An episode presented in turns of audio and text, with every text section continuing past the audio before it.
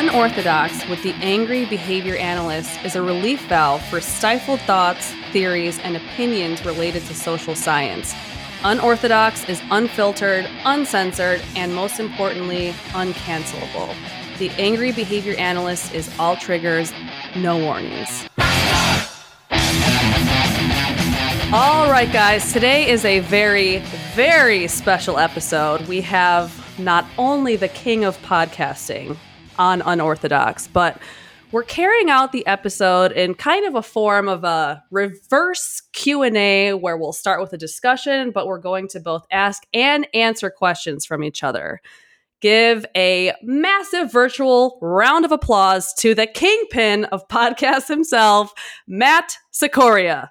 Kayla, thanks so much for having me on, and thank you for the the introduction. Um, I, am not sure what benefits are conferred through if, uh, the, that you've bestowed upon me, but uh, I will uh, try to live up to them. So uh, that's very kind of you, and I'm happy to be here to chat with you. I am so happy to have you, Matt. And for people that are maybe not within the field of behavior analysis, Matt uh, has the Behavioral Observations podcast, which has been going strong for its six years, Matt, now. Yeah, almost seven actually. Yeah, almost yeah. seven years. February will be seven if you can believe it or not. It's crazy. Yeah, uh, Matt. Actually, uh, you were the first behavior analytic podcast, right? Well, uh, that that comes with an asterisk. It's kind of like the first con- one that's still going. Uh, there were some early iterations of behavior analytic podcasts. Okay. Uh, most notably, Rick Kubina's Precision Teaching podcast. Mm. Um, I think um, uh, Amanda Kelly, a, aka the Behavior Babe, she had some short kind of like information podcasts, like what is ABA and oh, know, that's right, things like that. And uh, the Journal of Applied Behavior Analysis, Matt Normand, when he was, um, uh, I don't think he was the editor in chief, um, but he, he had some sort of editorial role uh, mm-hmm. that he um, he did a few podcasts trying, you know, when when the medium was first coming out. Sure. So I always like to just give credit to those folks who are, you know, who who who are way way ahead of me. But I've I've uh, you know been stubborn enough not to quit, I suppose. So here we are. You know, that's so a noble trait. yeah, well, it depends on what you're. What it depends, I guess, on the context. But uh, in this case, it's worked out well for me, and I'm I'm very, you know, I think podcasting has kind of saved my career in many in many ways. Uh, you know, I can go into that, I guess, uh, if you want to. But I, I just, uh, it's been a really fun experience, and uh, I, I can't imagine not doing it. I, so yeah, it's been, it's been, it's been a fun ride. It's a really great creative outlet that's different from what we've seen before when podcasting wasn't its own verb or its own, I guess, its own form of uh, creative expression. So it's yeah. nice to see the change. Indeed, yeah. So, amidst a lot of changes we've seen in the field of behavior analysis and even related therapy fields and psychology fields, we've seen more of a shift towards compassionate care, with compassionate almost becoming, I hate to say buzzword, but it's becoming something that has swept these fields because of maybe trying to repent for for our past in a lot of ways. What do you think about the word compassion?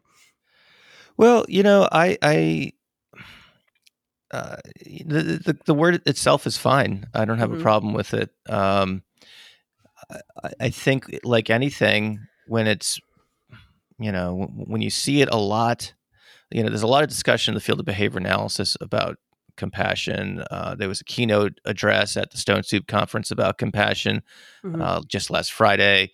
Uh, and I think all those things are awesome. Uh, I, am not really trying to disparage uh, pe- people who who want to talk about this. Um, I guess the the part that I guess uh, it has a potential to be, I don't know, um, challenging. I, I suppose is that you know it, does our does our discourse become saturated with the word compassion and thereby render it meaningless mm-hmm.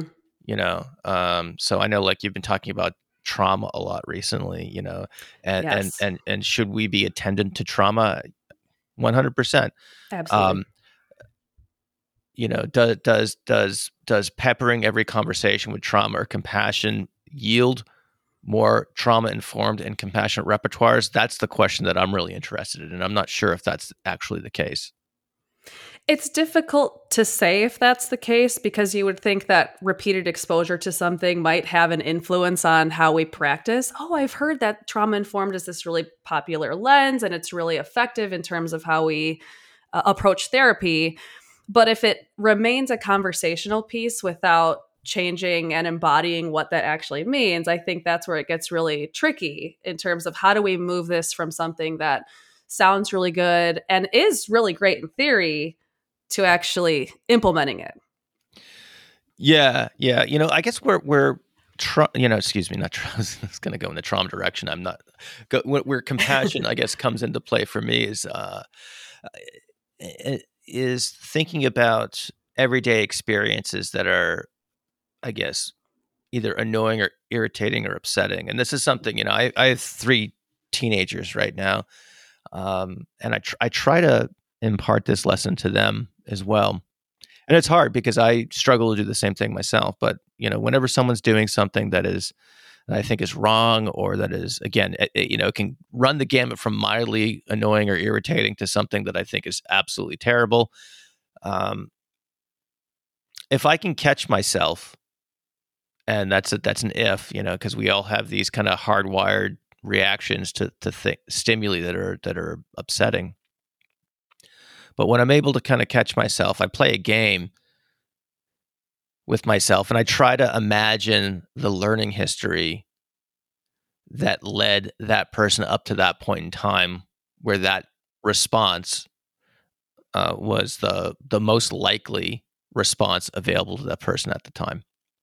Which is not to say that we should give blanket excuses to people and and and not have any type of accountability when people make bad decisions, of course. But just from a standpoint of understanding, I I, I try to do that, and and and it. Um, I don't know. I, I think that's just maybe my way of perhaps not trying to stay sane in a world that is, uh, you know, seems like it's running off the rails right now. But there's there's been a few incidents in the news recently where I've I've really tried to where where that's been particularly helpful.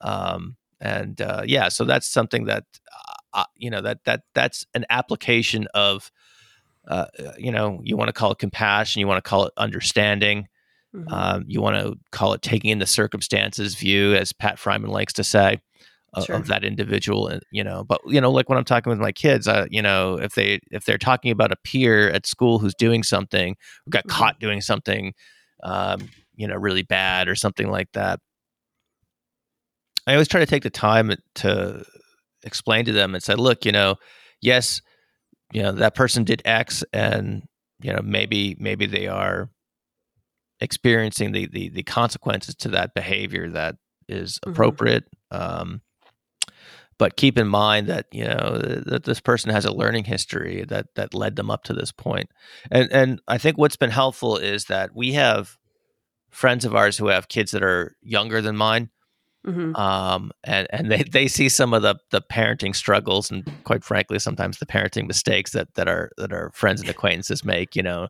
And yeah. so they'll they'll see very clearly it's like well they told her no and then they gave in and it's like yes, thank you. all right.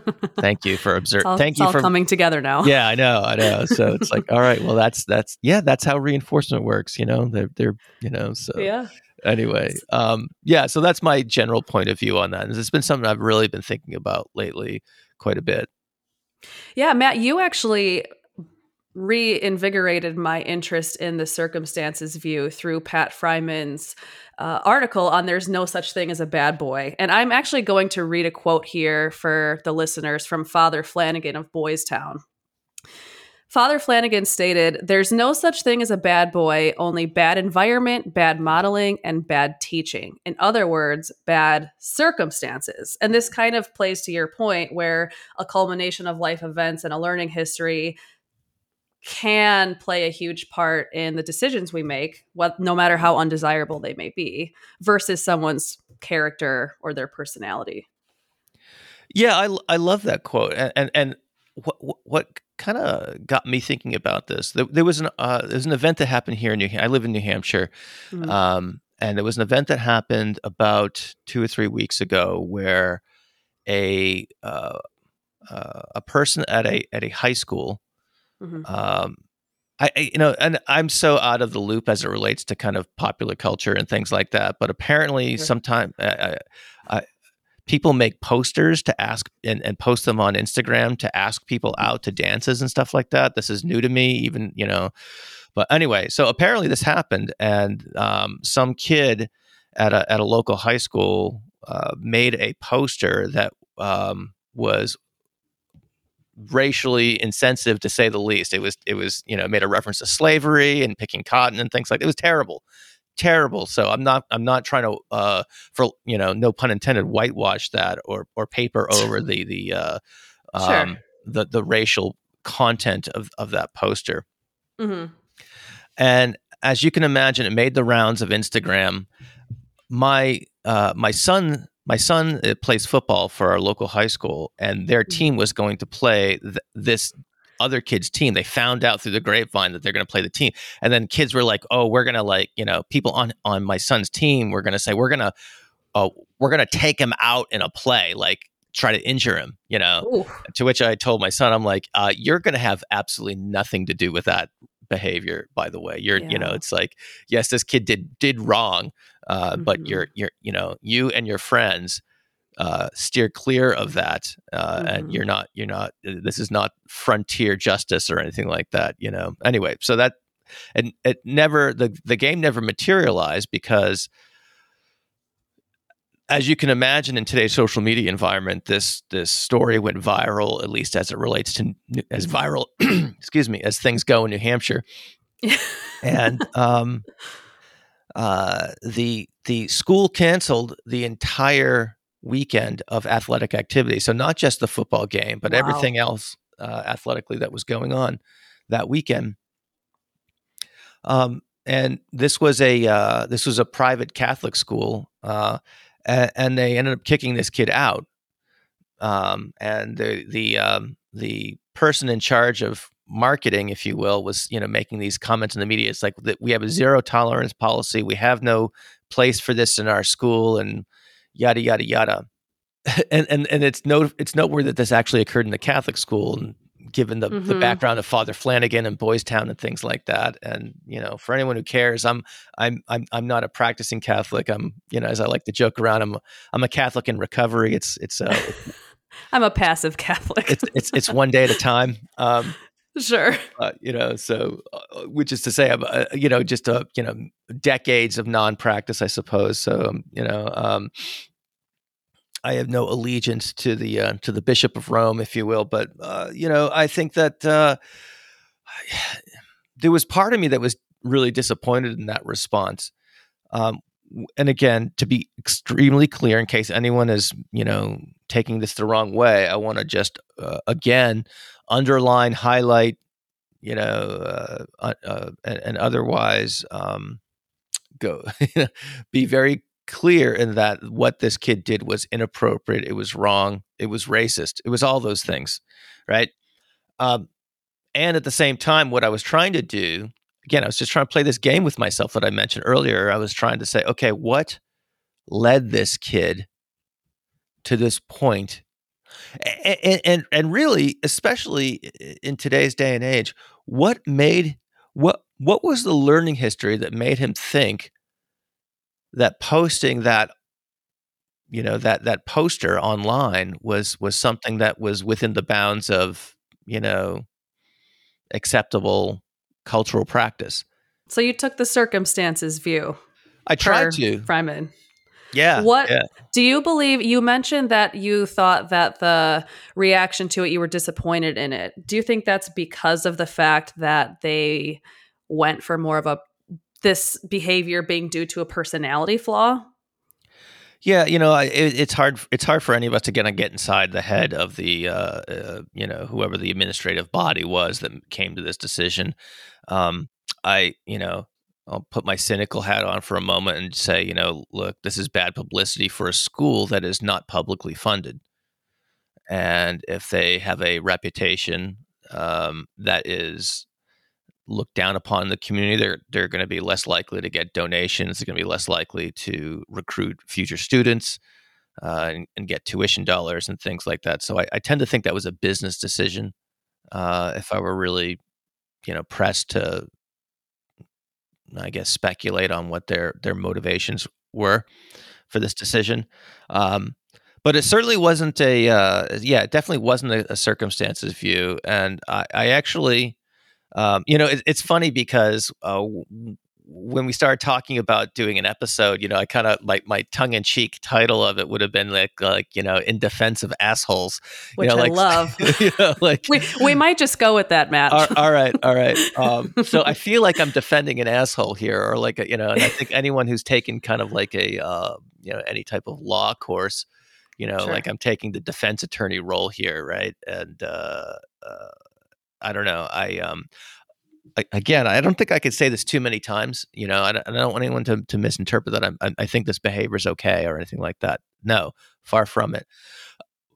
What what what as in and I think as someone with a psychology and behavior analytic background is uh, you know I'm interested in the um, not just the circumstance under which this came about, but also what's going to happen to this particular kid moving forward.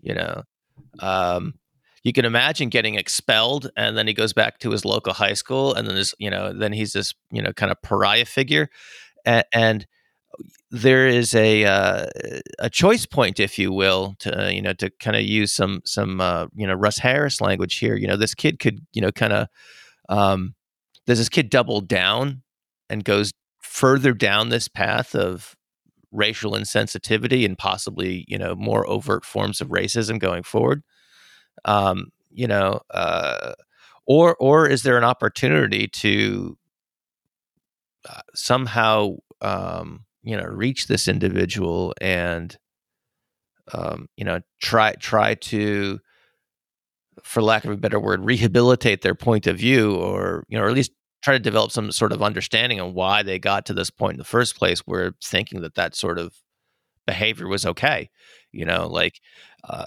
so i, I don't know um, yeah so it, you know you know is this kid at risk for you know further marginalization and further radicalization and and, and you know and and you know and so that this could be a net negative for for you know, uh, you know, race relations in in this particular individual's community. I suppose if he kind of furthers down, goes down that path and starts, you know, um, I, I don't know. Like you know, again, the mind can go in a, mon- a, in a number of different directions. Uh, but I, I again, I, I was just kind of disappointed in the the the willingness to just you know kind of cast this person off at, um, absent any type of understanding and, and, there's there's part of me that you know again this is kind of like you know the, the Rolling Stones songs you know sympathy for the devil you know it's like what yeah. what the hell is going to happen to this kid you know um, yeah especially with how this type of behavior is treated now there's almost nothing you could do to redeem yourself and and apologies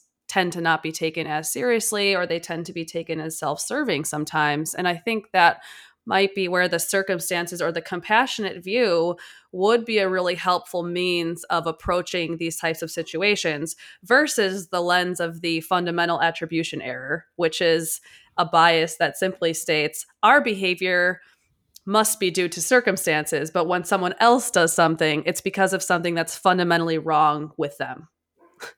Yeah, yeah. I mean, you know, uh, may, may you know, uh, and again, I'm I'm speculating here. Again, I'm not saying it's okay what he did. I, you know, again, it's part of my game of how do you how do you generate you know generating plausible hypotheses about how this kid came to be uh, at this point in time where he's engaging this behavior. You know, is this like you know, I, I don't know, you know. Uh, you know, I'm, I'm sure I'm sure we could spend a lot of time just kind of you know throwing darts at that at that yeah. board, but you know, uh, I don't know. It's it's uh, yeah. So it was an interesting story, and it, it kind of made me think a lot about uh, about this you know particular concept of uh, of um, of, of how to come to understanding of people that you vehemently disagree with, uh, and and things like that. So, in defense of assholes and looking at circumstances versus personality flaws, do you think it in any way relates to the nature versus nurture controversy from years ago? I don't, I don't know. You know, I mean, I, I, I haven't looked at this in, in, in, a little bit, but I think there, you know, I, I would say that you know there there are, you know, it, it's not necessarily an either or. You know, it's nature and nurture. You know, and, and certainly we could perhaps tip the scale towards nature. Uh, uh, excuse me, towards nurture, um, if you will. You know, so uh, you know, um, uh, you know, I don't go as far as the the complete, you know, uh, you know, blank slate. I suppose. Um, you know, I, I think there are uh, there perhaps, you know, we we all inherit things from our from our family, uh, and it's and you you can't do the perfect experiment, if you will. You know, you can't, you know, but uh, you can't you can't forcibly separate twins from birth for the purposes of research and things like that. Um, you know, of course so it's hard to disentangle those things where it might be the product of one's, you know, familial environment versus their genetic endowment.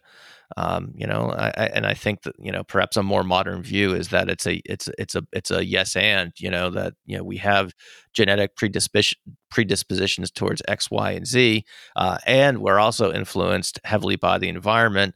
Um, you know, some of those um, and some of those things occur uh, you know, during some of those genetic, uh, I, I, guess, uh, switches, if you will, occur during development and are influenced by the environment. So, you know, um, so I'm in, I'm inclined to take a kind of a more nuanced point of view that that l- looks at both those things. I mean, certainly there are things like I think you've mentioned, like the big five personality, tr- you know, traits, and uh, before, you know, and I think there there's some aspect of people falling into different categories that has to be somewhat heritable uh, you know but again you know the way in which those things manifest themselves uh, have to be heavily influenced by the environment. Because personality traits tend to persist over time that's not to say you're the same exact person throughout your entire life but the personality traits in terms of how open we are or our extra where we fall on the extroversion scale neuroticism and all of these things they tend to remain pretty stable despite a multitude of environmental exposures but like you said the environment plays such a huge role in how we behave, what's punished, and what's reinforced. So, trying to tease apart these two entities of nature and nurture I wouldn't. E- I personally wouldn't even know where to start. Yeah, you know, like I I grew up in a house with uh, you know, where, where there was a lot of yelling, right, and mm-hmm. um, uh, you know, say very old school parenting, and you know, uh, and, and things like that, and. I feel that I, I, would say that people who know me well probably think of me as, as fairly laid back, and um, uh, I, I, it's very I, I tend to lose my temper very infrequently. Uh, for the most part, there are some things that that certainly irk me, but um, you know, I, I, I'm not I'm not quick to yell. I don't think. Um, maybe we should get my kids on for a, deeper dive into this, but uh, anyway.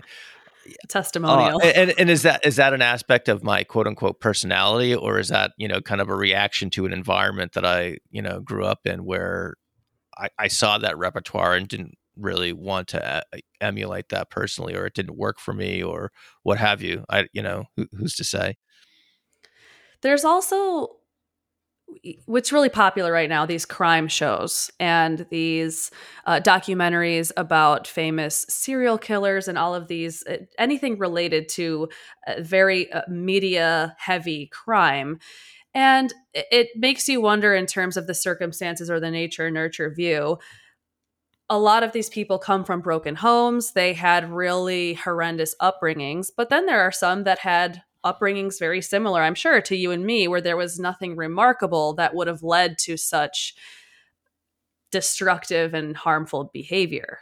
So in that case, in that case, how would you decide yeah, how yeah. much nature and nurture?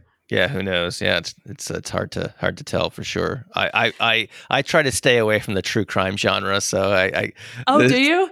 it's not a it's not a uh, yeah it's not an area that I I uh, uh, it's, it's not a it's not a, a favorite uh, genre of, of mine so I, I don't really know that much about it other than like what I see I know there's that Jeffrey Dahmer show out that everyone's talking about and stuff like that I have zip zero not an interest in in in, in watching that. I have a friend of mine, just kind of, I guess, as an aside, she is a uh, a true crime podcast junkie, and um, it you know the, i'm speculating here we you know uh, i'm not saying anything out of school like we've talked about this but like I, I think it she also experiences considerable anxiety you know and it's like I don't think uh, you know. I'm not saying one causes the other, but one's certainly not helping the other. You know, sure. Think you know exacerbating so it a little bit. You know, just kind of an as a side about that. That you know, the the, the kind of true crime storytelling.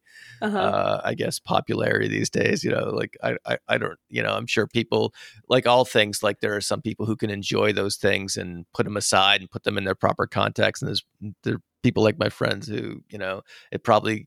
Um, is not a net positive in their life as it relates to you know providing some sort of entertaining outlet. It's something that you know i think perhaps narrows their experience by increasing their baseline level of uh, anxiety about moving about the world.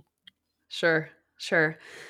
As this relates to uh, to Friman's article where he discusses the difference between circumstances which involves a lot of pausing and critical thinking and then waiting to respond versus react.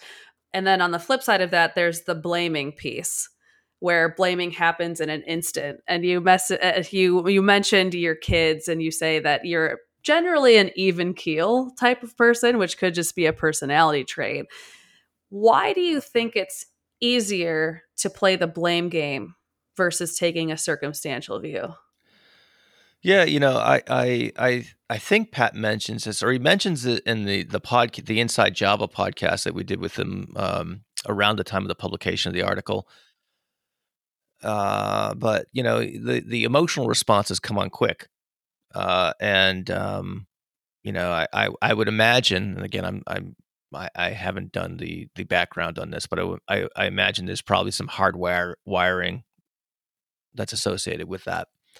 Um, you know, I, I think uh, like so many things that we have in our repertoires that aren't necessarily functional these days, they're they would probably serve some evolutionary benefit. They probably conferred conferred some survival advantage. You know, back in the uh, the uh, the caveman days, where you know you can imagine being wary of others, and you know, uh, conversely, um, engaging in tribal behavior, like being tribalistic, was probably a net positive at that point in the history of our species. You know, and so so repertoires that align people more along, you know, in relationship to their tribe and and and othered other people probably has some evolutionary probably had some evolutionary benefit to it you know um and you can think of that not just in terms of blaming and things like that, but also all sorts of other, you know, social problems that we have right now. And it's like, ooh, that person's different. How I, does I that pose a threat to me? Uh, yes, I should be wary. You know. This is actually a nice segue into the medical versus the social model of disability. And I've been posting a little bit about this in my stories to see where people may fall in terms of the social and medical model. Do you want to give us a general overview of the medical versus the social model of disability? Yeah, I'll give you a layman's one. Um, you know, I've done some looking into this, but I'm I'm probably you know if, if you've done a deep dive into this, you might cringe and yell at your phone as you're listening to this. So I'd I'd be happy to be corrected on, on, this. So I'll give you my thumbnail sketch of it. So sure.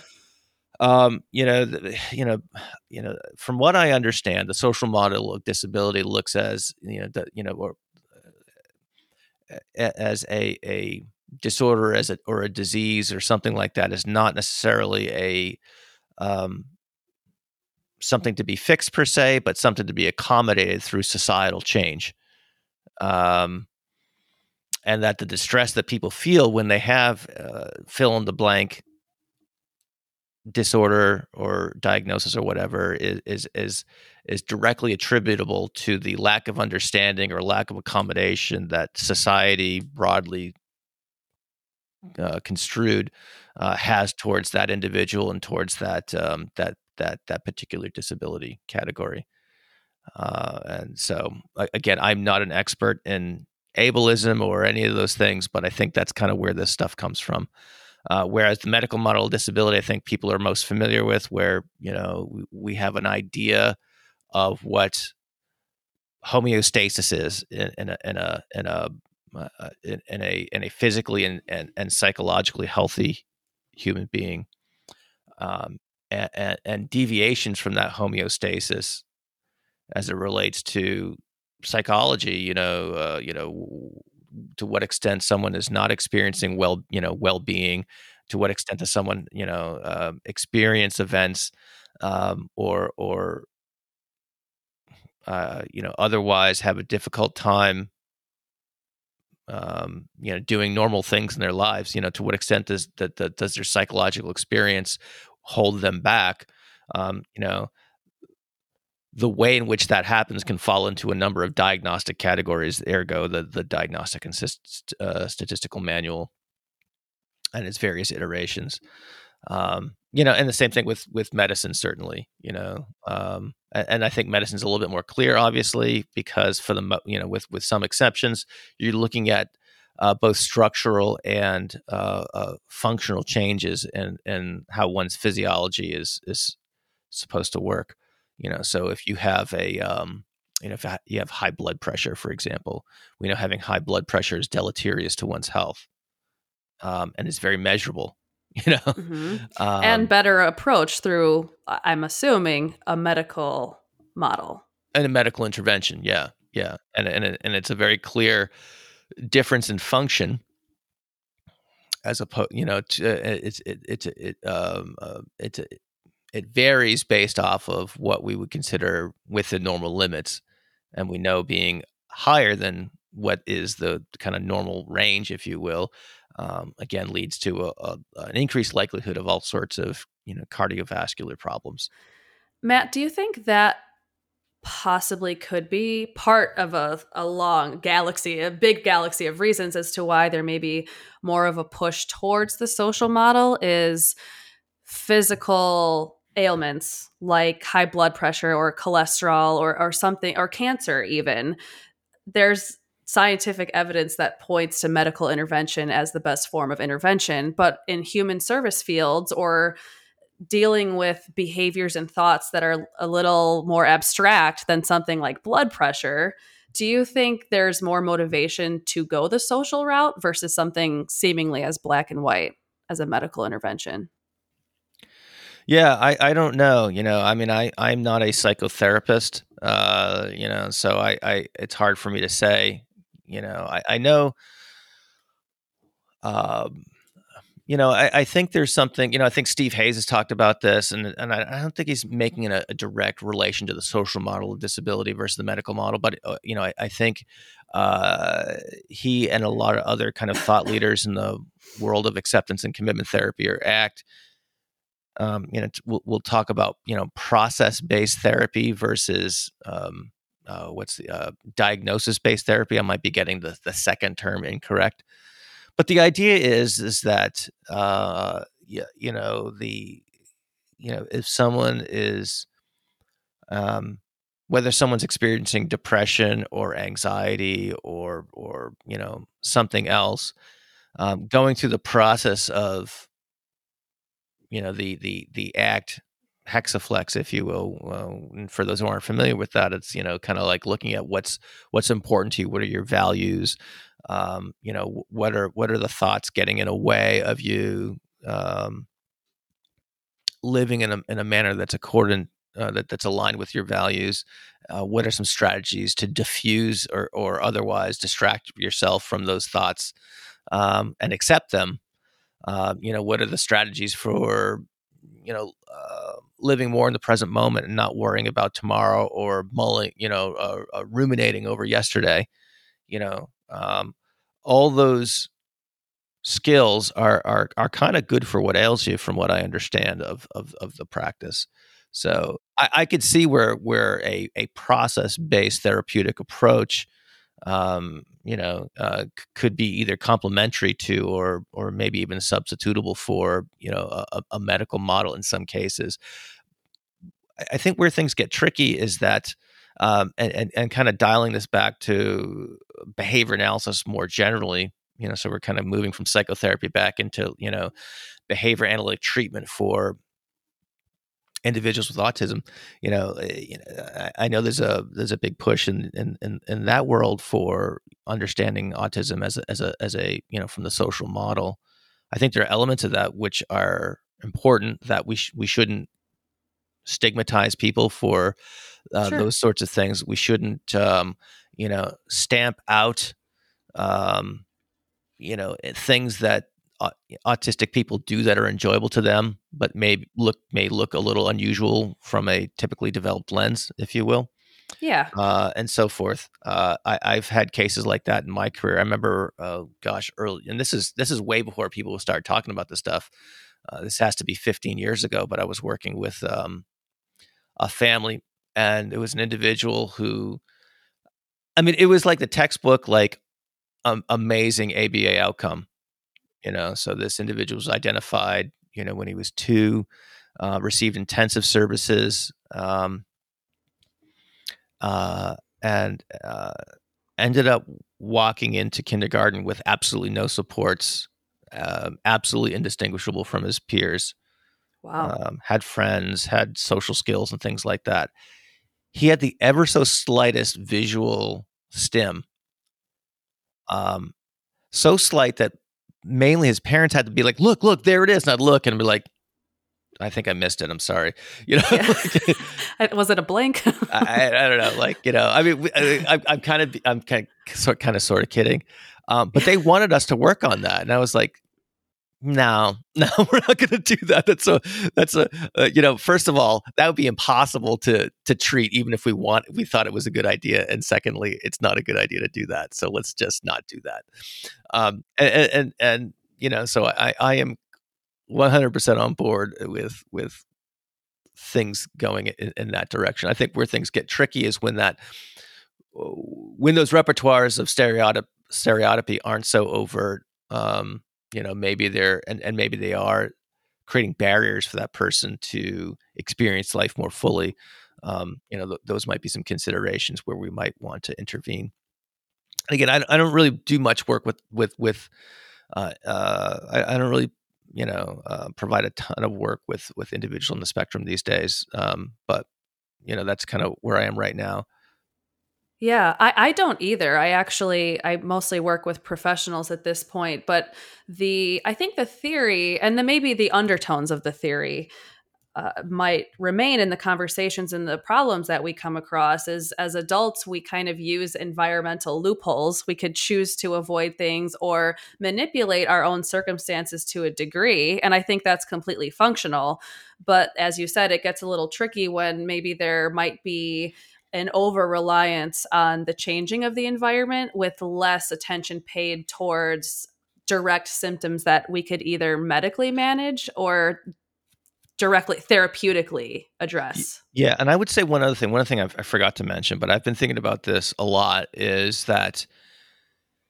um, you know, I've I've been practicing behavior analysis since uh, you know the late '90s, so I've been at this for a little bit. Uh, I am a uh, I, I I'm you know a standard deviation or two older than the average BCBA, and uh, so I'm old enough to remember when uh, behavior analytic services were were were not available to, for reimbursement through insurance. It was that that was that was the dream, uh, if you will, um, and that people only were able to access ABA through private pay scenarios or you know schools that happen to have a BCBA um, that could train them, or these you know these you know uh, outposts of behavior analysis in you know Kansas and Los Angeles and Florida, um, and elsewhere, uh, Michigan, etc., uh, and and and nowhere else in between. You know, so for those who are listening to this who might be newer to the field, uh, it really um, you know, there were so few of us at at at, at the time.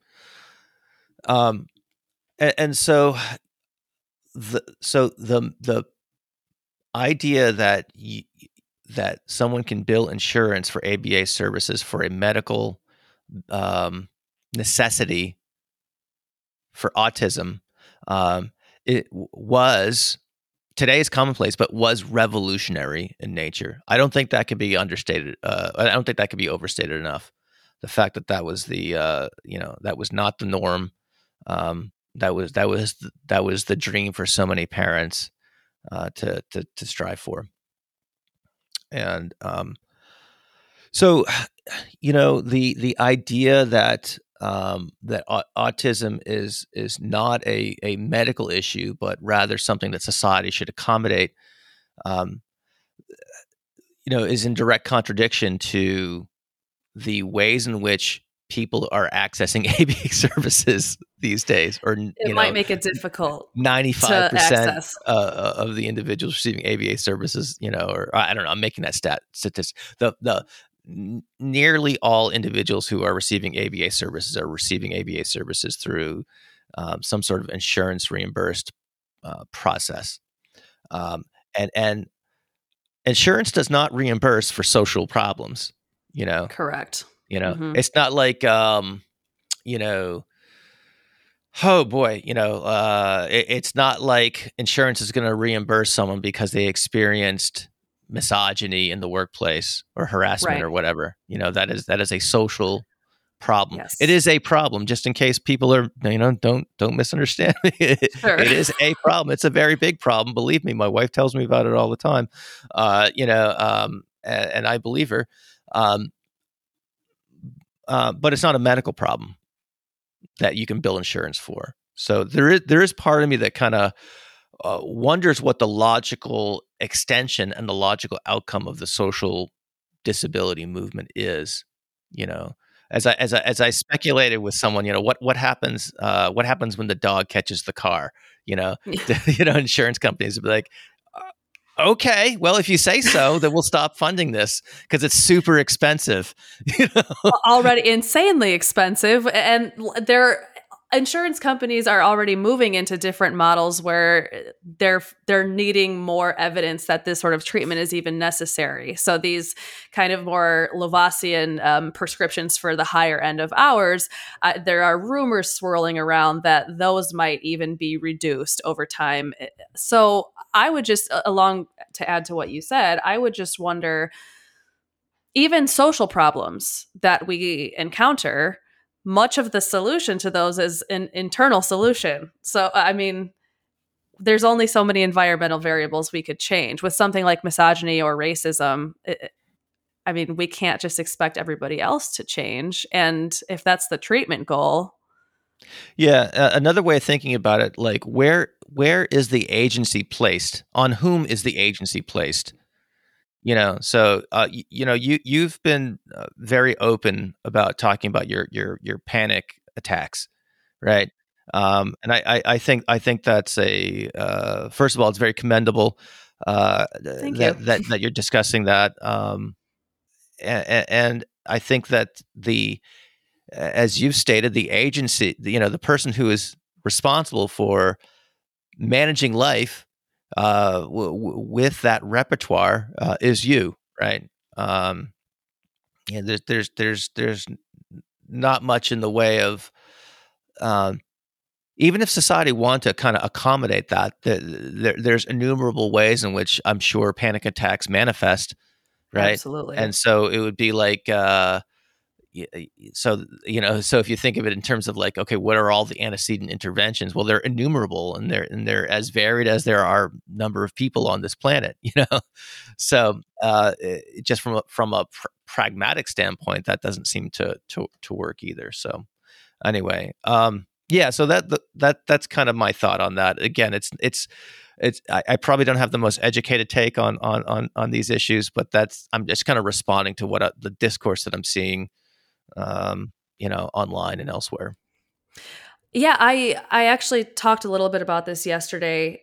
I think you might have seen it, or I don't know if you have. So bear with me if I'm going to repeat this example. But in terms of a panic attack, anxiety, or, or anything that we feel internally that that feels comes on kind of abruptly, you could put every single accommodation in place for someone like me. You could dim the lights if they're flickering and I yeah. have a sensitivity to it. You could I don't know, remove people to make me feel less uh, less embarrassed about what I might be going through. But at the end of the day, the, the panic attack will still persist regardless of whether people or lights or Costco exists. The environment yes. will always be there. And I just think it's a we'll find ourselves perpetually disappointed if we continuously wait for the environment to conform to our needs. Yeah, yeah, I, um, I, I, uh, I, I think uh, I, I agree with that for sure. And you know, and again, I don't think it requires a a philosophical commitment to agree with that. It's just pragmatic. It's it's it's what's what's what's going to be the biggest bang for the buck here. You know, so you know you can put aside all the you know um, all the philosophical hair splitting uh, and just look at you know what what is what is the most realistic path towards habilitation and you know uh, fulfillment if you will. Do you believe that there are some of our own mental barriers in behavior analysis to seeing beyond the social model of disability well, I, I would say that uh, I, I, you know I would say the social model is probably alluring in many respects, and the medical model is is is is is not insofar that when we look at behavior as a social process, you know, and perhaps again the better distinction is not necessarily a, a diagnostic type of therapy, but a process type of therapy. You know, so if you're you know taking that out of the psychotherapy context and looking at it from the context of a um, you know treating someone with a a more um, I guess classic quote unquote behavior problem, you know the process is going to be similar um, regardless of what the presenting challenges are. You know there'll be a process of understanding what this individual's reinforcers are, understanding when they are happy and uh, not engaging in problem behavior uh, versus the circumstances under which they're engaging in problem behavior. So I, I, think I think as behavior analysts, we are disposed to looking at things in, in, a, in a contextual way um, as it relates to that sort of thing. So I think that's probably where the, you know some of the social model discussion is is uh, is, is is gaining some traction. Perhaps I, again, I could be uh, I could be off base about that, but that's just my my gut. Yeah. If anybody has any um, questions or comments regarding this in this specific conversation, you could email either of us. But moving back into the circumstantial view and maybe even Pat Friman's article, he he starts to mention in it the the terminological arguments and some of these behaviors that behavior analysis, a behavior analysis, behavior analysts engage in that might be counterintuitive to the circumstances view. So it seems it's we're very bought into the circumstances view with clients, I feel, but it seems to be more difficult when speaking with each other. Do you agree or disagree? Yeah, I mean, I, I would say that there's definitely uh, there's definitely uh, an aspect of that. You know, one one of the things that uh, you know, um, yeah, I mean, I I, th- I think there's, you know, it, it's very easy to, you know, if you have an individual and you can clearly see that they're engaging in this problem behavior in order to, you know, generate some sort of desired outcome, then the circumstantial view is is very, and the circumstantial interpretation of that behavior is very linear and obvious.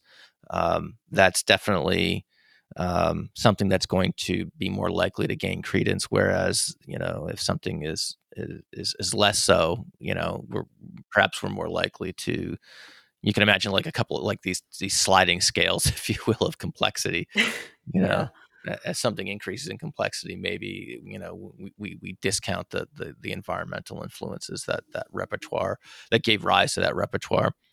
You know, I would say a couple things that are that are you know I guess you know some of the things that we do in behavior analysis uh, you know some kind of i guess nitpicks or or or observations is that um, uh, is that you know it's it's pretty well known that we have a hard time working with other people and other people have a hard time working with us and I think there are, you know, I, I think a lot of that has to do with various messages we've received through our education. I think that's changing, but I still think there's a lot of that stuff there. Um, and, uh, and and to be and to be charitable again, to be charitable here, right? Looking at the circumstances, we see a lot of stuff that doesn't work, and we have to fix a lot of things that other people have fucked up. So you know, uh, and, and and when we have success at doing that, that deepens that groove. Mm-hmm. Does that make sense?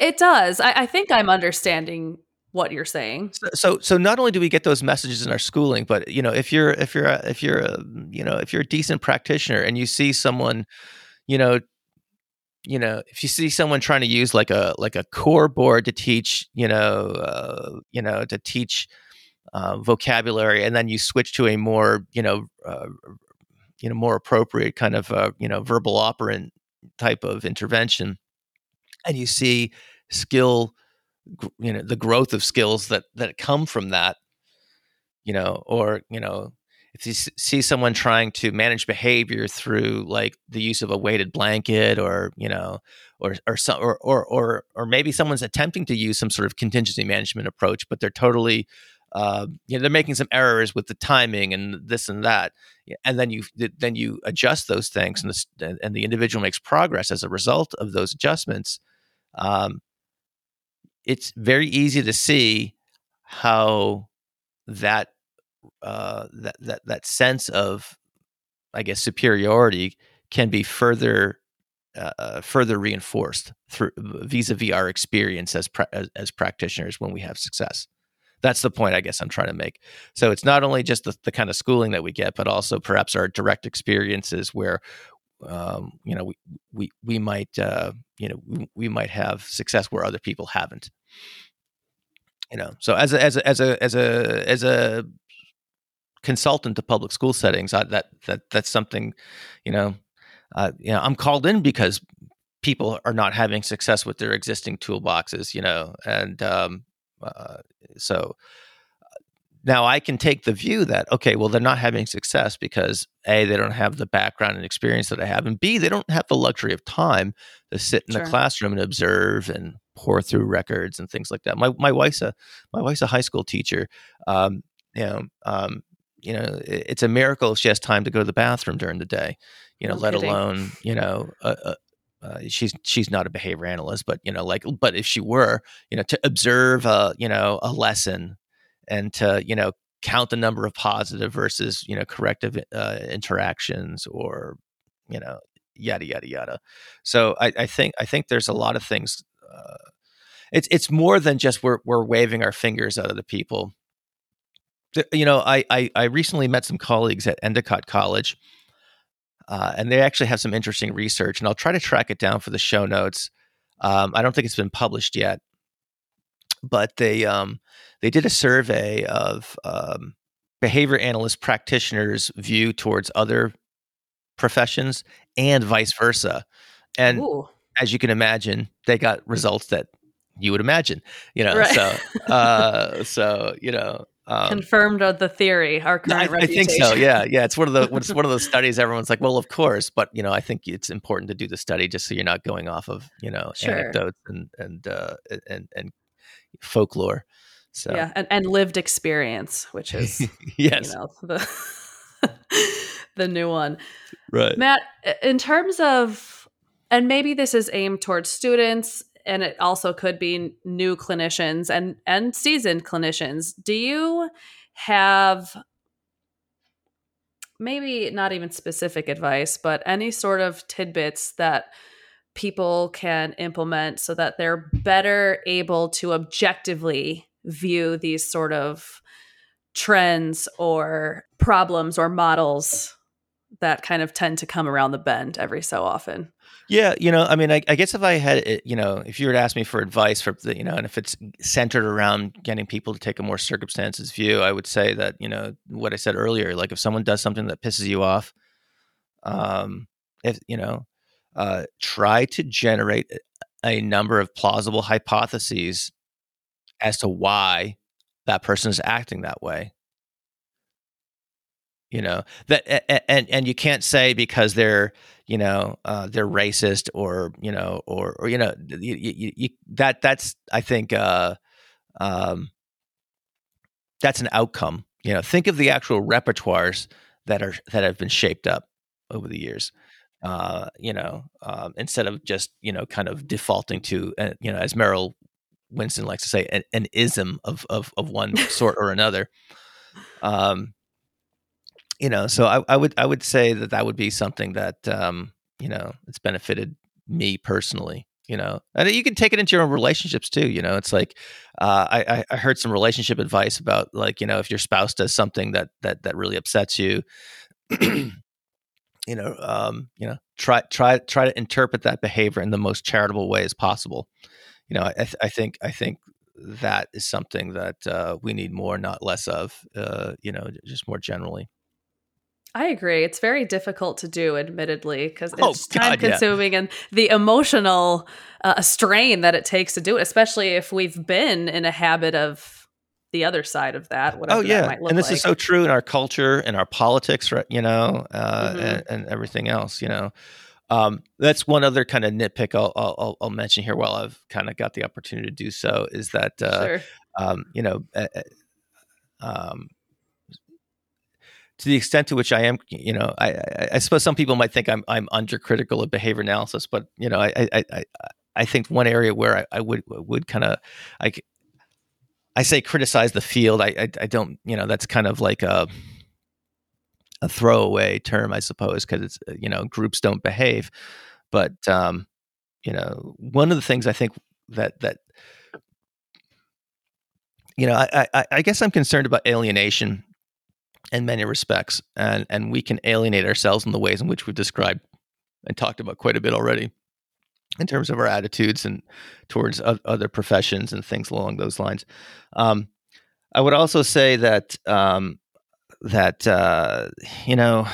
Um, we we also uh, I've also seen at conferences people uh, you know from the lectern make disparaging remarks about um, you know other people's um, you know, uh, religious activity and politics and things like that as well. Um, doesn't happen all the time, but every once in a while, someone will will will kind of uh, imagine they're they've been asked to opine about something. You know, it's like, well, I thought we are here to talk about like you know problem behavior or something like that, and you know, someone slips in like a like a political comment Convenient. or something like that. You know, and, and you know, I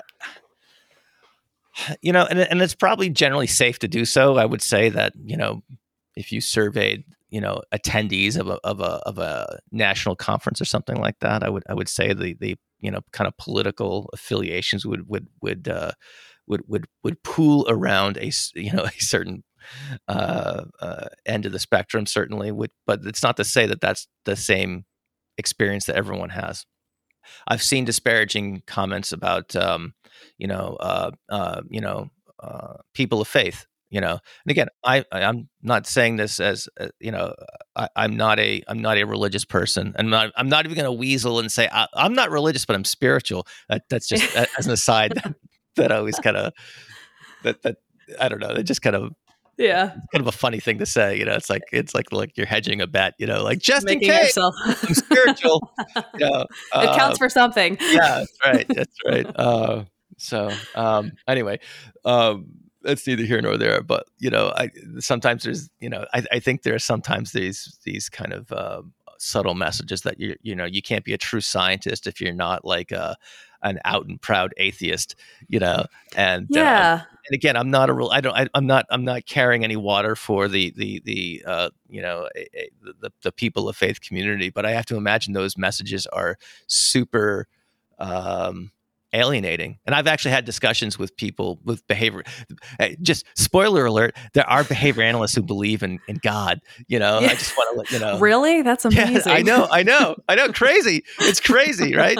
um, you know, uh, and, and, and you know. I, I, and to be perfectly candid, I used to be that asshole, you know, making those comments. So I, I, I have uh, come around to, uh, you know, I don't know. I, I, I, I, I've, I've, I've changed my thinking on, on, on this. Uh, That's interesting. From, from, my, from my stupid youth, I guess. Uh, what would know. have been your motivation for making those sorts of comments? Oh, uh, uh, intellectual superiority, obviously. Yeah, of course. What was I thinking? Duh. You know, like the, social there, grandstanding. is there anything more reinforcing than than that? You know, um, these days it's hard to argue anything else that uh yeah so, yeah uh, you know and so uh, um, yeah and you know so uh, uh, again i you know um, so yeah I, I think you know this this stuff this stuff doesn't happen all the time but it happens enough where i think people who have the um, ability to be affected by it do take notice you know um, so it's just something that i've i've i've i've um, you know again, I want to just make note of that uh, while I had the opportunity to do so. My, uh, you know, people who listen to my podcast, they know it's it, it's not it's not an opinion show, and it's not cert- certainly not a show about my opinions. It's about the opinions of the guests. So I think that, um, uh, you know, so uh, th- this is an opportunity to kind of, uh, you know, I guess, uh, uh, uh, what's the word I'm looking for? to um, to, to air some grievances, you know, to, in, a, in a Seinfeldian way, I suppose.